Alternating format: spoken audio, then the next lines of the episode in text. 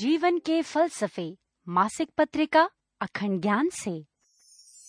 जीवन के फलसफे, गुरु का शासन अपने प्यारों पर होता है। आलेख, अखंड ज्ञान से। गुरुदेव, क्या हैं? कैसे होते हैं?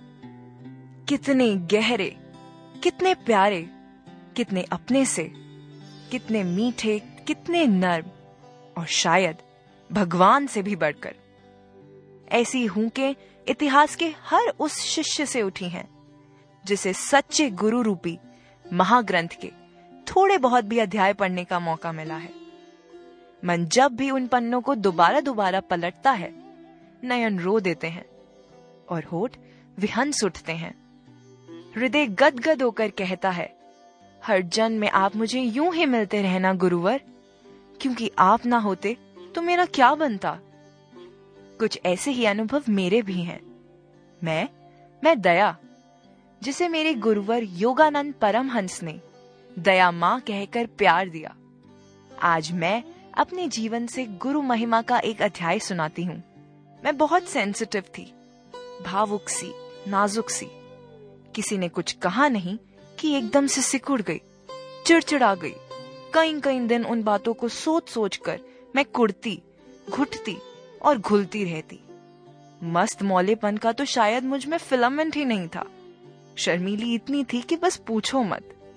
चार लोगों के साथ घुलना मिलना मेरी शान के खिलाफ था। हो सकता है यह मेरा अहंकार हो, या फिर लोग क्या कहेंगे वाला डर। क्या कहूँ मैं ऐसी सी ही थी। वैसे सच कहूँ, पूरी तरह तो मैं भी नहीं जानती मैं कैसी थी। मगर गुरुदेव जानते थे। मेरे स्वभाव के कमज़ोर बिंदुओं पर उनकी बड़ी पैनी नज़र थी। उस दिन आश्रम में उत्सव जैसा माहौल था। गुरुजी काफ़ी विनोदी मूड में थे। बड़े ही मतवाले अनुयायियों से गिरे हुए थे। हर बात पर जोरदार ठहाके लगाकर हंस रहे थे। हवा में मस्ती भरी रवानगी थी, शोखी थी। फिजा में अलग ही धूम थी। खुशियों के उस आलम में सबकी हिस्सेदारी थी। पर जानते हैं मैं कहाँ खड़ी थी? हॉल की एक दीवार से सटकर चुपचाप सबसे अलग थलग, बस मुस्कुराती हुई एक साक्षी भर बनकर। तभी गुरुजी बिल्कुल बच्चों जैसे हो गए। उनके सामने मेज पर कुछ अखबार पड़े थे। वे उनके साथ खेलने लगे। शिष्यों के साथ हँसते और बतियाते हुए गुरुदेव ने एक बड़ा पेपर उठाया। उसे मोड़ना तोड़ना शुरू किया। क्या बन रहा था? कैसी कलाकृति? कुछ को वह एक टाइम पास लग रहा था, कुछ को एक मनोरंजक क्रियाकलाप। पर गुरुदेव, कुछ भी ऐसे वैसे करते हैं क्या? लीला का राज कुछ ही क्षणों में खुलने लगा। गुरुदेव अखबार के कागज़ से डंस कैप बना रहे थे। तीन नोक वाली अमरीकी टोपी, जो पहने वही जोकर लगे। पर गुरु जी ये जोकर किसे बनाने वाले हैं? माय गॉड उनके मन में क्या चल रहा है? वे क्या करने वाले हैं? मेरे दिमाग के घोड़े रेस लगाने लगे। किसे पहनाएँगे ये जोकर टोपी? बाकी सभी शिष्य तो इतने बड़े बड़े हैं, इतने वरिष्ठ, इतने विशिष्ट। उम्र के लिहाज से तो मैं यहाँ सबसे छोटी हूँ, मात्र सत्रह वर्ष की। कहीं मुझ बच्ची को तो इस सर्कस का स्टार नहीं चुन लिया जाएगा। ऐसे कई सरपीले प्रश्न मेरे अंदर फन फैला चुके थे। भय जगे तो उसकी काट भावना है। गुरु चरणों में प्रार्थना है। पर मैंने ऐसा कुछ नहीं किया। अर्जी की जगह मन ही मन दलीलें देनी शुरू कर दी। हे भगवान, क्या सच में गुरुजी सबके सामने यह टोपी मेरे सिर पर रख देंगे? अगर रख दी तो? दया बेटा, तेरा क्या होगा तब? मना करेगी? पर गुरु आज्ञा पालन का मतलब यह नहीं कि नमूना बनकर जिल्लत सहो। दुनिया की खी का पात्र बन जाओ। हाँ मैंने गुरुदेव को निस्वार्थ प्रेम करने की शपथ खाई है पर उन्हें सबके सामने मेरा मज़ाक उड़ाने की आज़ादी तो नहीं दी। मैंने समर्पण की सीमा रेखा खींच डाली थी। अपनी बुद्धि के गणित से प्रेम का हिसाब किताब जोड़ लिया था। इतने में मेरा डर हकीकत बनकर सामने आ गया। गुरुजी ने डंस कैप पूरी बना ली और बनाते ही इधर उधर दृष्टि घुमाने लगे। कैसे कह दूँ कि यह आम आँखों की आम खोज थी। गुरुदेव की दिव्य दृष्टि तो अपना असली शिकार ढूंढ रही थी। बेचारी दया, यानी मैं, उनकी नज़रों की लेजर किरणें सीधे मेरी रुग्ण दशा पर आकर रुकी मेरी डरी सी, सहमी सी, सिमटी हुई दिशा पर।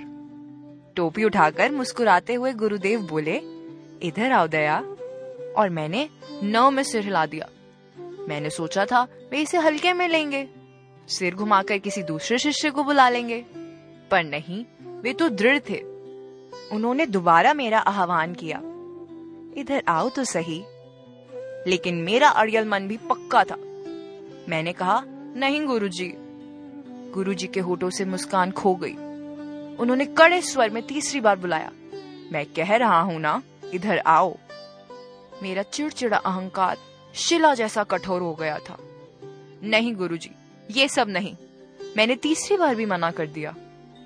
गुरुजी मौन हो गए। उनकी आँखें गंभीर, उनके चेहरे पर गुस्सा नहीं, कठोरता उभर आई थी। सभी शिष्य अवाक से खड़े नज़र आ रहे थे। क्या होने वाला है? यह सोचकर दिलों की धड़कनें तेज हो गई थी। गुरुदेव ने शांत स्वभाव से कहा अच्छा आप सभी हॉल से बाहर चले जाएँ। मैं भी जल्दी से उठी। बाहर भागने को आतुर थी, मगर मेरी ओर फिर से इशारा हुआ, नहीं, तुम यहीं रुको। एक मिनट से भी कम समय में सारा हॉल खाली हो गया। अब मैं थी और गुरुदेव थे। घनघोर गर्जना के साथ आवाज़ गूंजी और मेरे कानों में पड़ी। क्या सबके सामने गुरु से ऐसे बर्ताव करना सही है? तो क्या सबके सामने शिष्या की यूँ खिल्ली उड़ाना सही है?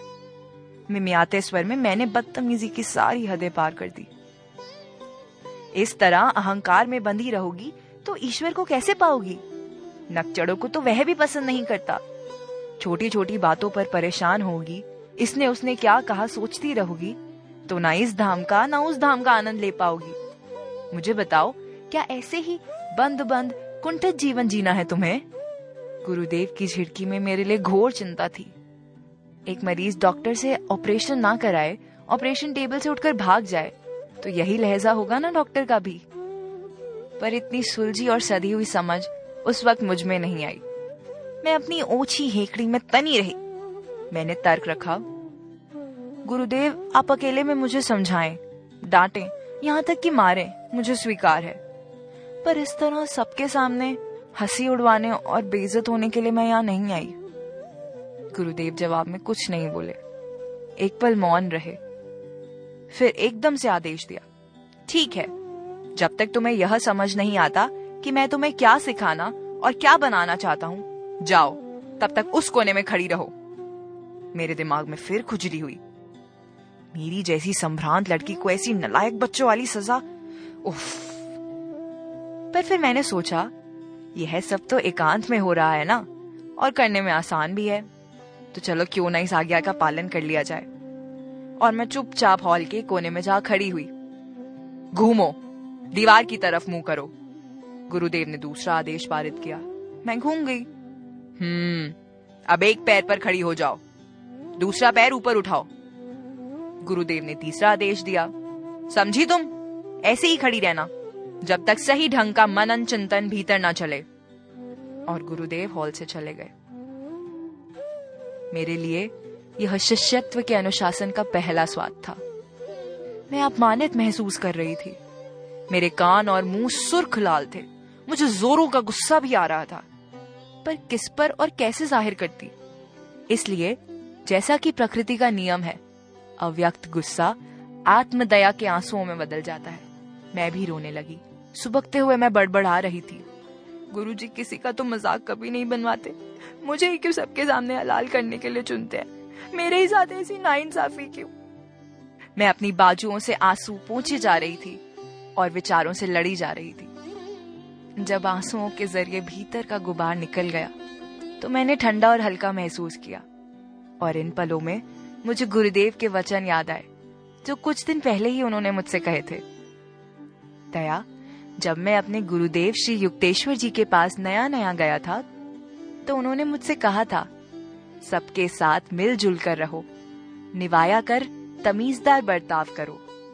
यही गुरु वचन मैं तुम्हारे लिए दोहराता हूँ, दया। सुधर जाओ सदवृत्तियाँ धारण करो। ईश्वर सदाचारी को ही मिलता है। उस वक्त मैंने सोचा था, मैं इतनी गंदी बच्ची या लड़की भी नहीं कि सबसे लड़ती फिरूं। सबके साथ अच्छा व्यवहार करना या मिलजुल कर रहना कौन सी बड़ी बात है? मैं यह कर लूँगी। पर शायद यह इतना आसान नहीं था। गुरुदेव ने मेरे रोग के मर्म स्थान पर आज उंगली रख दी थी और मैं छटपटा उठी थी। रोते धोते हुए उल्टे पुल्टे विचारों के घुमावदार रास्तों से गुजरते हुए, आखिरकार मैं सकारात्मक चिंतन के राजपथ पर चल पड़ी। मैं सोचने लगी, दया, जरा सोच, आखिर तो गुरुदेव के पास आई क्यों थी? क्योंकि तुझे उनमें ईश्वर की झलक दिखाई दी थी। साथ ही यह अनुभव भी हुआ था कि वे ही तुझे ईश्वर से मिला सकते हैं।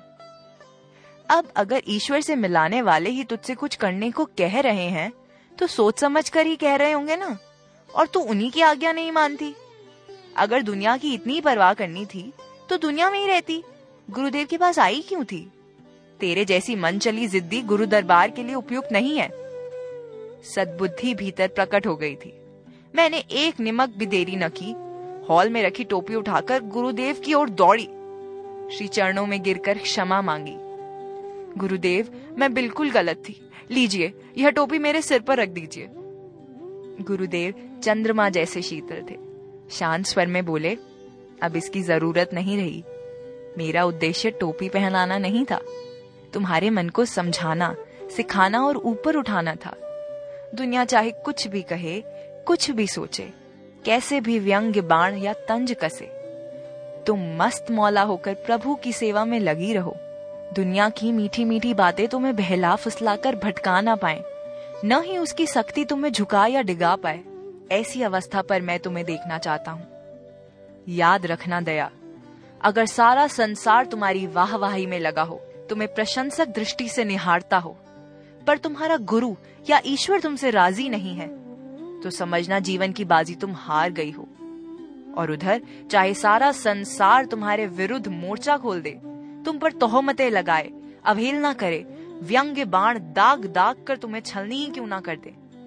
पर यदि तुमने अपने गुरु की प्रसन्नता पाली है, उनकी आँखों से प्यार और हृदय में जगह पाली है तो फिर कोई चिंता नहीं है। क्योंकि जिसने गुरु को पा लिया, उसने सब पा लिया। इसलिए गुरु को पाओ दया, गुरु से जुड़ो। आगे भी जीवन में ऐसे कई पड़ाव आए, जब गुरुदेव की ट्रेनिंग ने मेरे आँसू निकाल दिए। कई बार मैं कमरे में जाकर रोती थी। पर गुरुजी का न्याय हमेशा ठीक पाती थी। अपने हित में, अपने उपचार के लिए पाती थी। हर बार मेरे हृदय से यही निकलता था, गुरुदेव, आप जो कर रहे हैं, सही कर रहे हैं। मुझे ही सुधरना होगा। मुझे याद है, वे अंतिम प्यारे शब्द, जो महासमाधि में जाने से तीन दिन पूर्व गुरुदेव ने मुझसे कहे थे। आज भी मेरे हृदय के सबसे कीमती खजाने हैं ये शब्द। मेरी बच्ची दया मैं तुम्हारे प्रति बहुत कठोर रहा। मैंने तुम्हें उसी सख्त अनुशासन से गुजारा है, जिससे मेरे गुरु ने मुझे अनुशासित किया था। पर याद रखना, गुरु उसी पर शासन करता है, जिस पर अपना अधिकार समझता है, जिसे वह प्यार करता है। गुरुदेव के ये शब्द मैं मुँह से कभी दोहरा नहीं पाई, क्योंकि ये पंक्तियाँ पूर्ण होने से पहले ही मेरा गला रूंध जाता है, और शब्द भीतर ही कैद हो जाते हैं, सिर्फ़ आँसू। सिर्फ़ आँसू गिर गिर कर इनकी गहराई बयां करते हैं। आप सुन रहे थे मासिक पत्रिका अखंड ज्ञान, जुलाई 2017 के कुछ पहलू। जल्द लौटेगी अखंड ज्ञान अगले माह भी कुछ और आध्यात्मिक सूत्रों को लेकर, खास आपके लिए। अब मैक्सटर पर पाए हिंदी, पंजाबी और अंग्रेज़ी में भी अखंड ज्ञान का डिजिटल वर्जन इसके लिए लॉग ऑन करें www.djjs.org slash Akhand Gyan slash digital पर। हर माह घर बैठे ही तीनों भाषाओं में अखंड ज्ञान पत्रिका पाने के लिए आप हमारी website www.djjs.org slash Akhand Gyan slash subscribe पर भी लॉग ऑन कर सकते हैं। सदस्यता शुल्क भारत में एक वर्ष एक सौ पचास रूपए, तीन वर्ष चार सौ रूपए और विदेशों में तीस यूएस डॉलर्स पच्चीस, पचास या अधिक पत्रिकाएँ डाक अथवा रेल द्वारा मंगाने के लिए संपर्क करें। शून्य एक एक दो सात, शून्य पाँच, शून्य आठ आठ आठ पर। और तब तक के लिए सुना ना भूलें। रेडियो दिव्य ज्योति।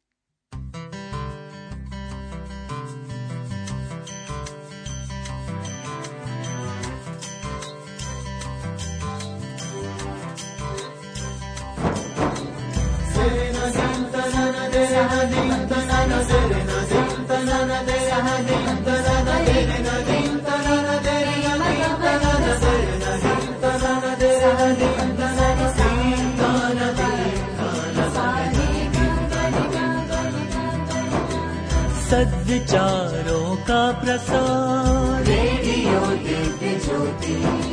जागृति का दिव्य नाद रेडियो दिव्य ज्योति।